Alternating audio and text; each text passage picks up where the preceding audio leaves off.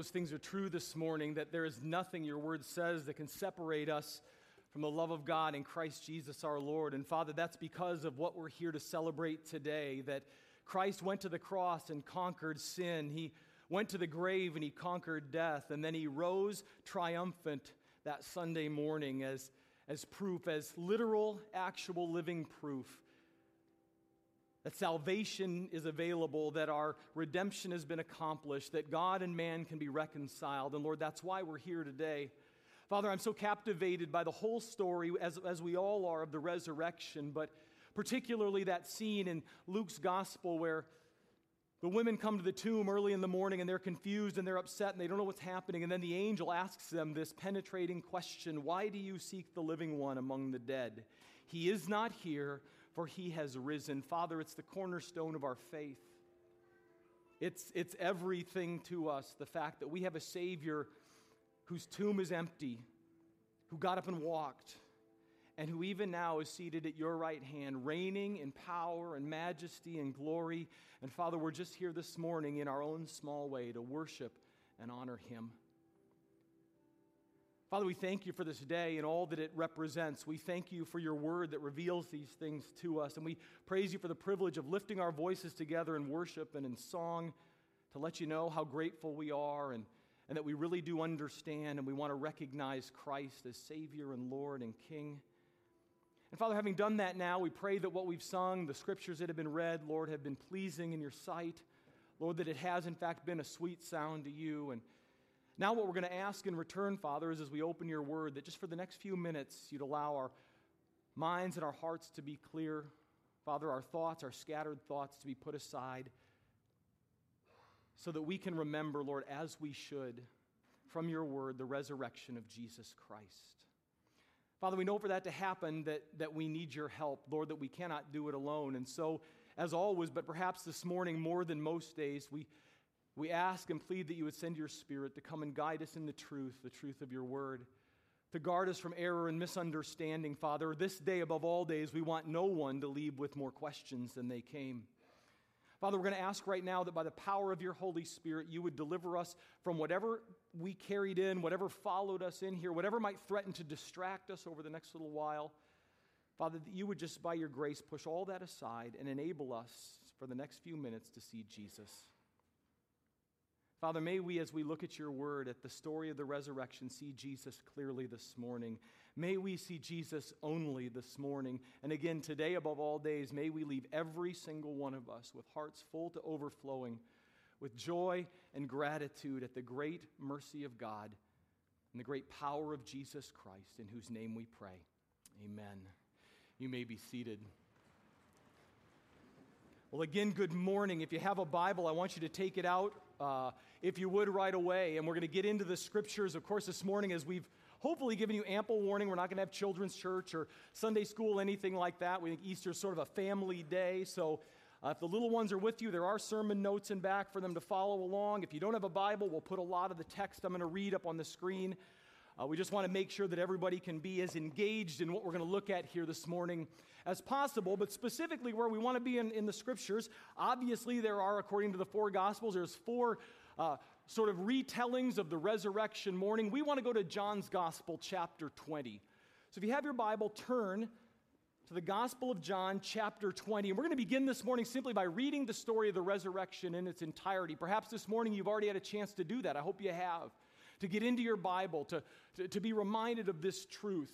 And, and to let it just begin to sink in. Uh, but even if not, we're just going to walk through the story of the resurrection together, and then we're going to take a few minutes, talk about why it matters and why it ought to matter to each and every one of us today, whether regardless of why we're here or how joyfully or reluctantly we may have come, we're going to trust that God can use His word to speak to our hearts. This morning, as I said, I'm going to begin reading in John chapter 20, verse 1. I'm going to read down through the end of verse 18. It sort of gives us the, the scene at the resurrection in its entirety. So I'm going to ask you to follow along as I do so because this is what the Word of God says. It says, Now on the first day of the week, Mary Magdalene came early to the tomb. While it was still dark, saw the stone already taken away from the tomb. So she ran came to Simon Peter and the other disciple whom Jesus loved. That in the Gospel of John is John's way of referring to himself. And she said to them, They have taken away the Lord out of the tomb, and we do not know where they have laid him. So Peter and the other disciple went forth, and they were going to the tomb. The two were running together, and the other disciple ran ahead faster than Peter and came to the tomb first. And stooping and looking in, he saw the linen wrappings lying there, but he did not go in. And so Simon Peter also came following him and entered the tomb, and he saw the linen wrappings lying there, and the face cloth which had been on his head, not lying with the linen wrappings, but rolled up in a place by itself. So the other disciple who had first come to the tomb then also entered, and he saw and believed. For as yet they did not understand the scripture that he, Jesus, must rise again from the dead. So the disciples went away again to their own homes. But Mary was standing outside the tomb weeping, and so as she wept, she stooped and looked into the tomb, and she saw two angels in white sitting, one at the head and one at the feet where the body of Jesus had been lying. And they said to her, Woman, why are you weeping? She said to them, Because they have taken away my Lord, and I do not know where they have laid him. When she had said this, she turned around and saw Jesus standing there. And did not know that it was Jesus. So Jesus said to her, Woman, why are you weeping? Whom are you seeking? And supposing him to be the gardener, she said to him, Sir, if you have carried him away, tell me where you have laid him, and I will take him away. And Jesus said to her, Mary. She turned and said to him in Hebrew, Rabboni, which means teacher. Jesus said to her, Stop clinging to me. For I have not yet ascended to the Father, but go to my brethren and say to them, I ascend to my Father and to your Father, my God and your God. And so Mary Magdalene came, announcing to the disciples, I have seen the Lord, and that he had said these things to her. You know, every Easter, if we're willing to let it, and we should be, the story of Jesus' resurrection, our celebration and commemoration of the resurrection of Jesus Christ, it begs, I believe it insists, that we grapple with two fundamental questions. They are as follows Number one, did it really happen? Did it really happen? Did a dead man really rise up and walk? Did one who was crucified on Friday afternoon in one of the most gruesome and horrific ways a person could ever be put to death, really three days later rise up from the dead triumphant?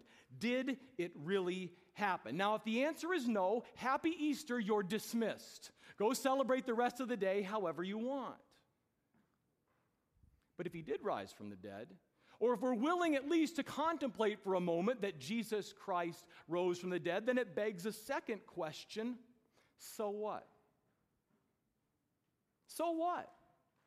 What difference does it make to you, to me, that Jesus Christ rose from the dead. To put it in utterly practical terms, why should we care? What difference should it make in our lives? A story that happened 2,000 years ago in history, more than 6,000 miles from where we are this morning. What difference should that make? Where does it intersect with your real life and with mine? Well, this morning, that's the question we're going to grapple with. That's the question we're going to consider here in John chapter 20. But we're not going to do it. There's a lot of ways we could go about the question. We're not going to do it in, in the way that perhaps we have in years past, maybe the way you might anticipate. We're not going to look at it from a theological or a doctrinal perspective. We're not going to look at the story of the resurrection from, of Jesus Christ in, in what the theologians call an apologetic sense. That is, here's all the the defensible, credible reasons why we should believe in a literal physical resurrection. We're not going to do any of that this morning. Instead, we are going to look and grapple with the question what difference does the resurrection of Jesus Christ make in a thoroughly practical, if slightly unconventional way? Just a little bit different than maybe you and I have looked at it before. So, simply put, what I want to deliver to you in the next few minutes before we're done from this story are three reasons why the resurrection matters. And here's the thing I believe with all my heart that all three of these reasons are relevant to every single person here this morning. I don't care who you are. I don't care what your story is. I don't care if you came believing or if you came resentful, if you're here and you're interested or you're tuned out entirely. I don't care how old you are, how young you are, how many times you've been in church before. I fully believe that all three of these reasons are absolutely relevant to every single one of us.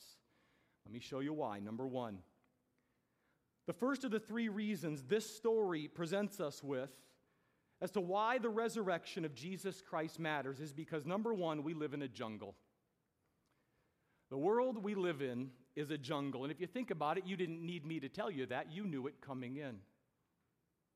All you need to do is look at the world around us, read the paper, watch CNN, pay attention to the things that are going on across the globe, and you'll realize, if we can put it this way, that we live in a jungle. Many of you know that just over the past couple of weeks, uh, my daughter, my oldest, has been in Africa on a missions trip. And, and after she left a couple of weeks ago, I, I got out the globe, and, and through my tears, I began to trace her travel route across the map. And, and, and I discovered something as I was doing that. I just kind of wanted to get a grasp, of course, of where she was going and what that trip was like. And it dawned on me as I traced her itinerary on the map, I realized every place that one of her planes landed and numerous, numerous of the countries that, that those planes took her over and across and even touched down in are riddled with violence and riddled with corruption. And, and problems of every kind. Every city here in America, every place she went across the globe and traveled past, there's violence, conflict, corruption. I challenge you go home and look at a globe, get a map. It's difficult to draw a line, a circle anywhere, and not come into contact with real, serious problems in this world. But at the same time, you don't need a passport to do that. Look around your own city, our own town. Look at the workplaces that you go every day. Look at the schools that we send our children to. Some of us need to look no farther than our own family and the things that go on. Some of you can look over the events of your life just the last 12 months since last Easter, and you can come to the conclusion very, very quickly we live in a jungle. It's a mess. This world is a mess. And what I'm saying to you this morning is, I see a whole lot of that going on in the first 10 verses of the resurrection story. Just walk real quickly back through it with me. Verse 1 says, Now on the first day of the week, Mary Magdalene came early to the tomb. While it was still dark, and she saw the stone already taken away from the tomb. Now, I would suggest to you, at the very least, Mary was not expecting that to see the stone rolled away. Now, we talked, if you were here Friday night for Good Friday, we said how when Jesus went to his death, all the disciples fled. But you know what the Bible tells us is the women didn't. That the women who were closest to Jesus, Mary Magdalene among them, followed Jesus through his suffering and crucifixion. The Bible says that they were there when the stone was rolled over the tomb. They saw the body put into place. So, this is not what Mary expects when she arrives at the tomb Sunday morning. I would say, at the very least, this got her attention. It confused her. What happened to the stone? If she dared to look in, where is the body? This is not what. So, instantly, on Resurrection Sunday morning, we're struck by Mary's sense of confusion. So, what does she do? Verse 2 she ran and came to Simon Peter and to the other disciple whom Jesus loved and said to them, They've, very natural assumption, they've taken away the Lord out of the tomb, and we do not know where they have laid him. Now, instantly, in that sentence, Mary has compounded the confusion. She has taken the confusion of her own heart, she shared it with two others. She's also drawn a conclusion, an erroneous one, but a very natural one. Somebody went in there and they stole the body. Now we've got more confusion more uncertainty, more questions. And so that's why in verses 3 and 4 we find Peter and John racing each other to the tomb. Peter and the other disciple went forth. They went to the tomb. They were running together, and the other disciple ran ahead faster than Peter and came to the tomb first. And as I read that, I thought, I wonder what was going through their minds as they did. Because I know that when my world gets shook up a little bit, when your world gets shook up maybe a lot, when the status quo is rattled, our minds go some strange places. What does this mean? What could happen? We tend to, uh, to, to, picture, many of us, the very, very worst possibility.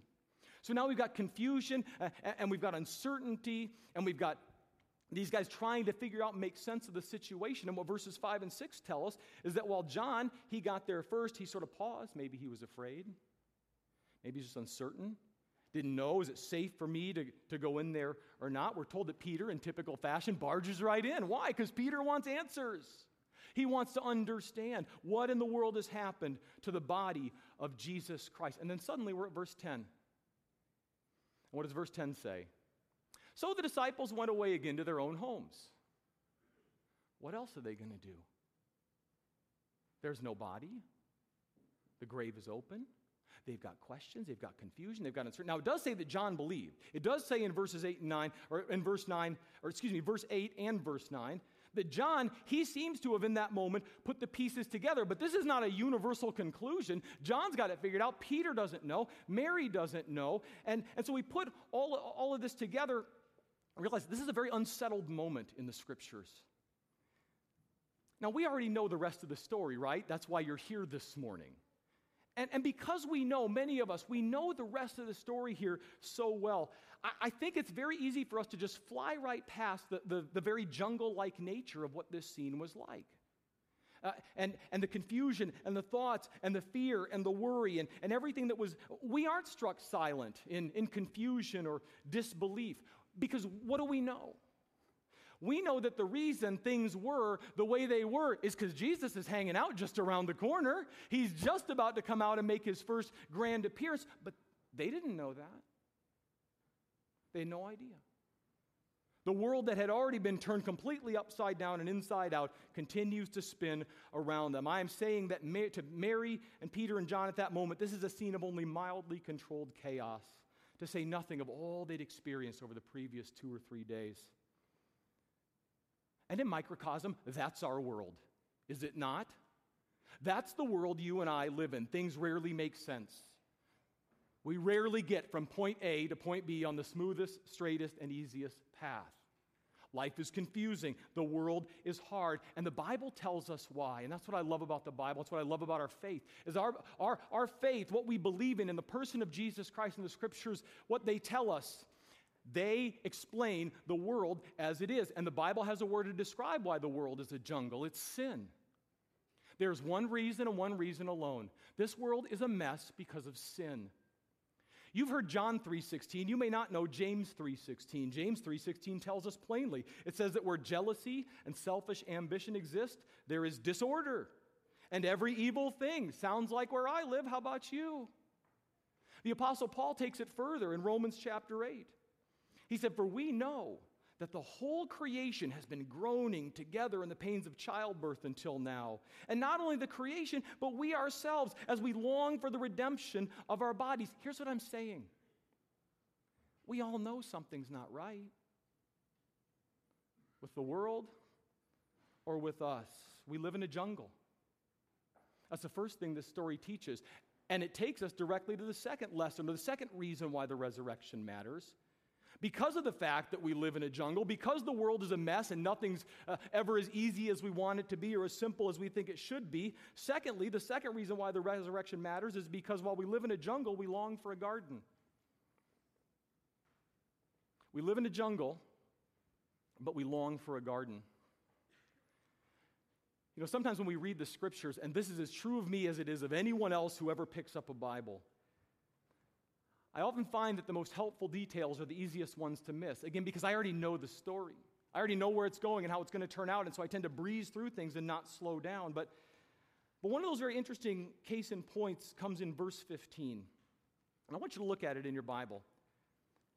Because in verse 15, it says that Jesus says to Mary, Peter and, and John have left. Mary's now there, presumably by herself. And, and Jesus approaches and says to her, he doesn't see her. Right at the end of verse 14, it says she doesn't know it was Jesus. He says, Woman, why are you weeping? Whom are you seeking? And here's what John tells us. And supposing him to be the gardener, she said to him, Sir, if you've carried him away, tell me where you've laid him, and I will take him away. I don't know what she was thinking, how she was going to pull that off. But here's the thing supposing him to be the gardener, that seems like a very innocent sort of statement. But what would that lead us to believe? If Mary, the first person she sees standing in front of her, as she's sitting there outside Jesus' tomb, she thinks it's a gardener, where's she hanging out? You know what? In a garden. This is not difficult math. Okay, she's hanging out in a garden. Jesus' tomb is in some sort of garden setting. And now, for a moment, I want you to think about the difference between a jungle and a garden. So, when you think of a jungle in your mind, what do you think of? You think of danger. You think of something that's wild and untamed, that's overgrown, that's mysterious, that's frightening if you aren't with the right people and walking the right path and you get off course. Jungles make us think of danger. What do gardens make us think of? Peace, order, there's someone in charge here, making sure things are and go a certain way. Gardens are orderly, gardens are inviting, they're peaceful, they're, in our think, way of thinking, safe. And I would suggest you, listen, I would suggest you that in that moment, that's everything Mary longed for and did not have. She wanted order, security, peace, safety, the assurance that some, some, something here is going to make sense. Something here will work out. Because you see, when you go back up to verse 11, and we read that Mary was standing outside the tomb weeping. I want you to know that the word John uses there is not silent tears of sorrow running down her cheeks. That's not what he's talking about. There's a different word for that. The word that John uses here is loud wailing. The kind of stuff you see on CNN when there's tragedy in the Middle East and you see the people wandering through the streets and the funeral processions with the loud shouting and crying and wailing. And, and the, I'm talking about the kind of stuff that makes people uncomfortable. That's what she's doing in the garden, outside the tomb of Jesus. And, and the reason she's behaving that way, responding that way, I think, is because after all the trauma and, and, and, and, and the terror and, and everything she's been through of Jesus' trial and his torture and his execution and his burial, there was one thing in her heart Mary thought, I can still do. I can give myself closure and it can be my last gesture of kindness to Jesus. And that's why the Bible tells us she was going to the tomb that morning to finish preparing his body for burial an act of closure, something just to, to sort of bid Jesus farewell. But what had happened? What are we told? Even that had been taken away from her. The one thing she could, could sort of hang on to in her grief, that was snatched away from her. One author calls Mary in this moment the picture of frustrated devotion. I think that's a good description. Agitated in her heart. Because as she sat there in the garden outside Jesus' empty tomb, Mary, longed for the same thing you long for. Same thing I long for. We want something or someone to make sense of the madness. We want someone to take this jungle like world we live in and, and turn it back into or turn it into a garden. And here the Apostle John tells us that she found it. Look at verse 13. It says, in response to the angels, who apparently she did not recognize them as angels in the moment, they said to her, Woman, why are you weeping? She says to them, Because they've taken away my Lord, and I don't know where they've laid him. But then the story continues from there in verses 14 to 16. And when she said this, she turned around and saw Jesus standing there, but she did not know it was Jesus. So Jesus said to her, She's probably getting tired of the question by now Woman, why are you weeping? Whom are you seeking?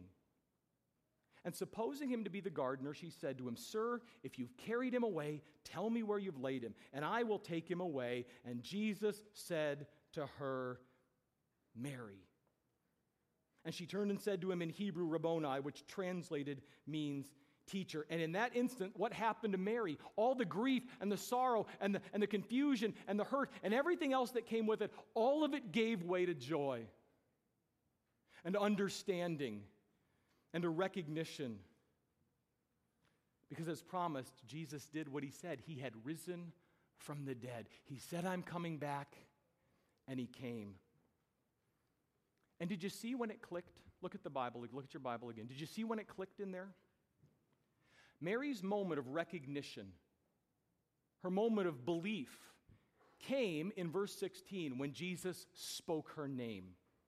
That's when it happened. Look again at what it says. Jesus said to her, Mary. All of a sudden, the lights go on, the eyes are opened, her heart is filled.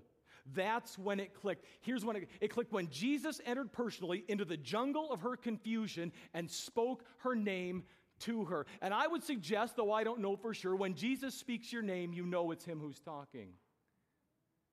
I would imagine Jesus spoke Mary's name like no one else had spoken it before. She'd heard him call her name before. And that was the instant she realized he's alive. Let me ask you a question Has he done that for you? Has Jesus Christ spoken your name? I don't mean audibly, though he could do that if he liked. But has Jesus spoken into the jungle of your life, of the world you live in, and called you by name? What I mean by that is do you believe, do you understand that Jesus Christ died for you? That Jesus Christ was buried for you? That Jesus Christ rose from the dead for you. Do you understand that when the Apostle Paul writes, you don't need to go there, but you may want to mark it down, Ephesians 2, verses 3 and 4, that when Paul said, God, being rich in mercy because of the great love with which he loved us, even when we were dead in our transgressions, made us alive together with Christ. By grace you have been saved. Do you understand that when Paul talks about uh, you, when he talks about we and us in that passage, he includes you in the statement? That God, being rich in mercy because of the great love with which he loves you, even when you were dead and I was dead in my transgressions and sins, was made alive together in Christ. By grace I have, and you can be saved. Here's the question I'm asking Have you responded to Jesus Christ calling your name by calling on his? Do you know Jesus as Savior? Do you know Jesus as Lord? We proclaim this morning that He is the King. Is He your King? Do you believe? If not, why not? why not? And what are you waiting for? If you haven't, you should today, because the final reason, there's one more reason this story gives us that the resurrection matters. And it's that while number one, we, we live in a jungle, and, and that number two, this story shows that deep in our hearts, and there's a sense in which we long for a garden. The, the third and final reason the resurrection matters that this story gives us is because we who believe are promised a kingdom. We live in a jungle, we long for a garden, but we are promised a kingdom. Are you familiar with the concept of delayed gratification? Not instant gratification, but delayed gratification. The kind of thing, the kind of deal that because you know you're having dinner at Granite City tonight, you can drive past Little Caesars at 3:15 because something better is yet to come. That when you're a kid, you don't blow the whole month's allowance on beef jerky because you're saving up for a new bike, delayed gratification. It means setting aside a temporary, momentary pleasure to be sure, but because there is the assurance that a greater pleasure or a greater joy waits at some point down the road. Well, that's basically what Jesus meant in verse 17 the last two verses of our passage this morning, when Jesus said to Mary, Stop clinging to me. Now, that doesn't sound like Jesus, does it? what has just happened? Mary watched him on Friday suffer, torture, agonize, bleed, die, wrapped up, buried, put in the tomb. He's just come back. He's turned her whole world right side up. He says, Mary, and the next words out of her mouth is, his mouth is, Stop clinging to me. Dial it back, Mary. But he didn't say that as I would have because I'm uncomfortable with loud, showy displays of emotion. That's not Jesus' deal here. Jesus had something more going on. It sounds harsh, but it wasn't. And the reason Jesus said, Stop clinging to me, is because while their reunion outside the empty tomb was good and wonderful, something better was yet to come. There was something better than momentary reunion. Because you see, look at your Bible again. When Jesus said, Stop clinging to me, he went on to say, For I have not yet ascended to the Father. But go to my brethren, my people, and say to them, I ascend to my Father and your Father, and my God and your God. What Jesus is saying there is, is he's saying that, that yes, while I have risen from the dead, this garden is not my final destination. I'm back. I'm going to show you I'm back. We're going to hang out for 40 days, but then I'm going home to heaven. I'm going home to God, my Father. But what's he say in this verse? He says, If you believe in me, go tell my brothers and sisters that my Father is their Father too.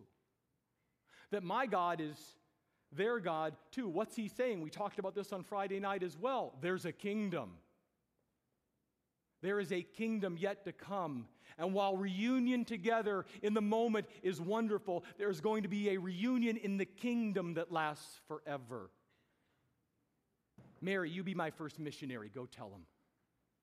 Stop clinging to me. Tell them that I promise a kingdom. So come back around to where we started this morning. It's Resurrection Sunday. Two questions must be answered. Number one, I'm asking you. You don't have to answer me, you have to answer for yourself. You have to answer to God. Did Jesus really rise from the dead? Yeah, right on. We got one kid awake in the house, and I like it. Amen. Let me ask you do you believe Jesus rose from the dead? Yes. yes. So what? So what? What have you done about it? What difference does it make? What have you done with that reality, or what are you willing to do? Because here's what I say I say anybody who's risen from the dead is worth a few minutes of my attention. I think anybody who is put to death, laid in a tomb, and comes back three days later, I ought to grapple with that just a little bit. I ought to listen to what that person has to say. I ought to be willing to respond to what they have done. It demands a response. And that is what the Bible says Jesus Christ did. The Bible's question is do you believe it? Because the big idea this Resurrection Sunday is that surrendering to Christ makes all the difference. Surrendering to Christ is the difference. It makes all the difference in the world. Many of us here this morning know that. Some of you don't. I ask again, it's the question I ask every week what are you waiting for? If not today, when? If not now, why? Do you believe Jesus rose from the dead? Are you willing to believe that? And if so, will you trust him? If you've never trusted him before, will you trust him today? Father, when we talk about good news, this is the good news. When we talk about the gospel, it's right here. Jesus Christ, the Son of, uh, Son of God, came to earth as a man. He lived a perfect life. He died the sacrificial death. He rose from the dead triumphant. His grave is still empty. And he asks us the question do you believe it? Father, ever since that